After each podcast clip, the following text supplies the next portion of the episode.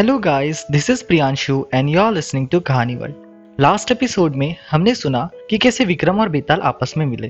अगर आपने last episode नहीं सुना है तो अभी सबसे पहले आप लास्ट एपिसोड सुने, क्योंकि दोनों एपिसोड कनेक्टेड हैं। तो चलिए सुनते हैं आगे की कहानी।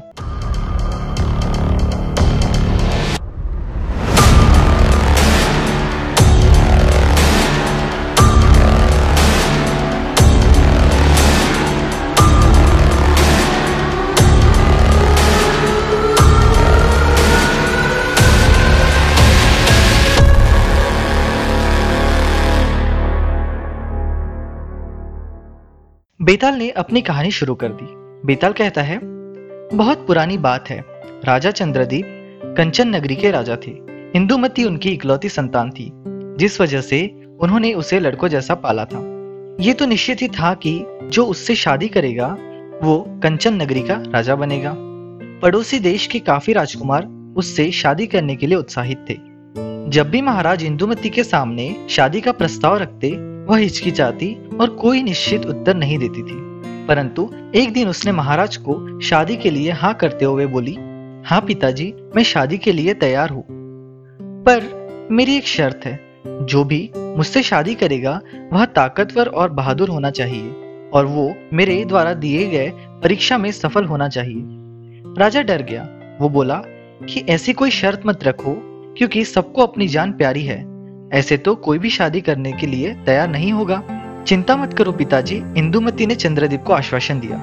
वे सभी जो यह कहते हैं कि वे मुझे अपना जीवन साथी बनाना चाहते हैं, वे सब इस परीक्षा को देने के लिए तैयार होंगे। राजा ने अपने मंत्रियों से सलाह ली। वे एक सुझाव को लेकर आए। अगर राजकुमारी परीक्षा लेने के लिए हट कर रही है तो उनकी इच्छा पूरी कर दीजिए, प्रधानमंत्री ने बोला।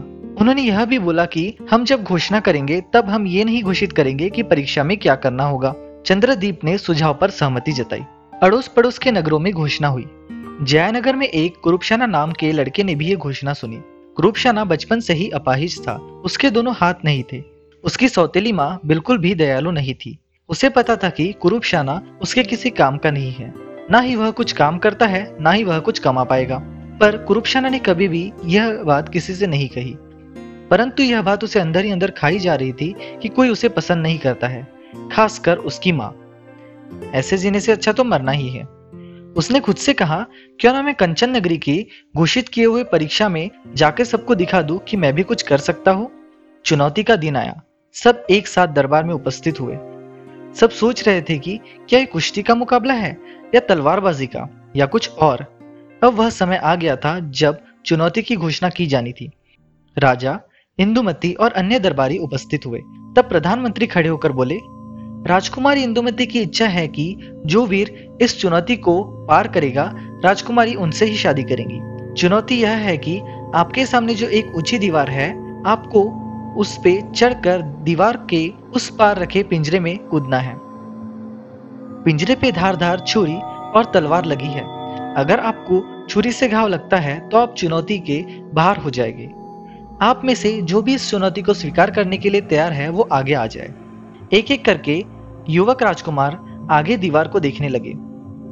दीवार चढ़ने के लिए बहुत बड़ी थी और पिंजरा भी काफ़ी नीचे रखा था।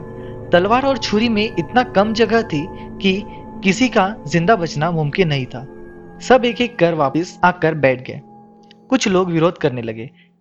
महाराज जब फंस चुके थे। तभी कुरुपशाना ने सोचा कि वह ज़िंदा है तो सब पे बोझ ही है, और यदि वह चुनौती के दौरान मर जाता है तो भी अच्छा ही होगा। और यदि वह नहीं मरता, चुनौती पार कर जाता है तो वह राजकुमार बन जाएगा। तभी कुरुपशाना खड़ा होकर बोला, महाराज, यदि आपकी आज्ञा हो तो क्या मैं यह परीक्षा दू? अब महाराज दुविधा में पड़ गए थे। उन्होंने सोचा कि यदि ये जीत जाता है तो मेरी बेटी को एक अपाहिज, एक विकलांग के साथ पूरी ज़िंदगी बितानी पड़ेगी। राजकुमारी भी दुविधा में पड़ गई थी। उसने तो सोचा था उसकी शादी किसी सुंदर राजकुमार से होगी। यदि कुरुपशाना जीत जाता है तो राजकुमारी को इस चुनौती के नियम के अनुसार उससे शादी करनी होगी। तभी राजकुमारी ने सोचा, ये तो विकलांग है, ये तो दीवार कभी चढ़ ही नहीं पाएगा, और यदि चढ़ भी गया तो छुरियों से बच नहीं पाएगा। उसने महाराज से कहा, पिताजी, इसे आज्ञा दे दीजिए। उसे आज्ञा दी गई।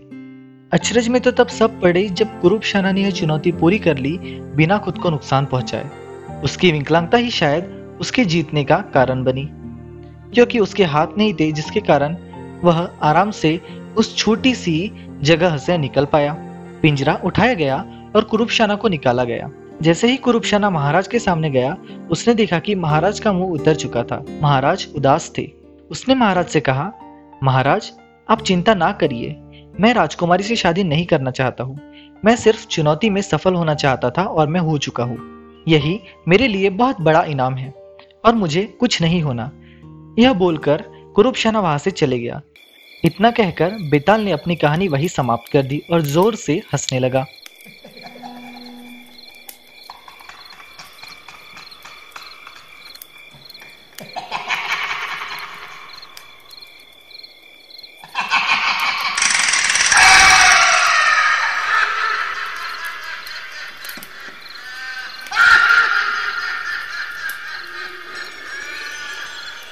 हंसने के बाद बेताल ने विक्रम से पूछा अच्छा विक्रम, तुम बताओ, यदि कुरुपशाना को राजकुमारी से शादी करनी ही नहीं थी तो उसने अपनी जान जोखिम में क्यों डाली?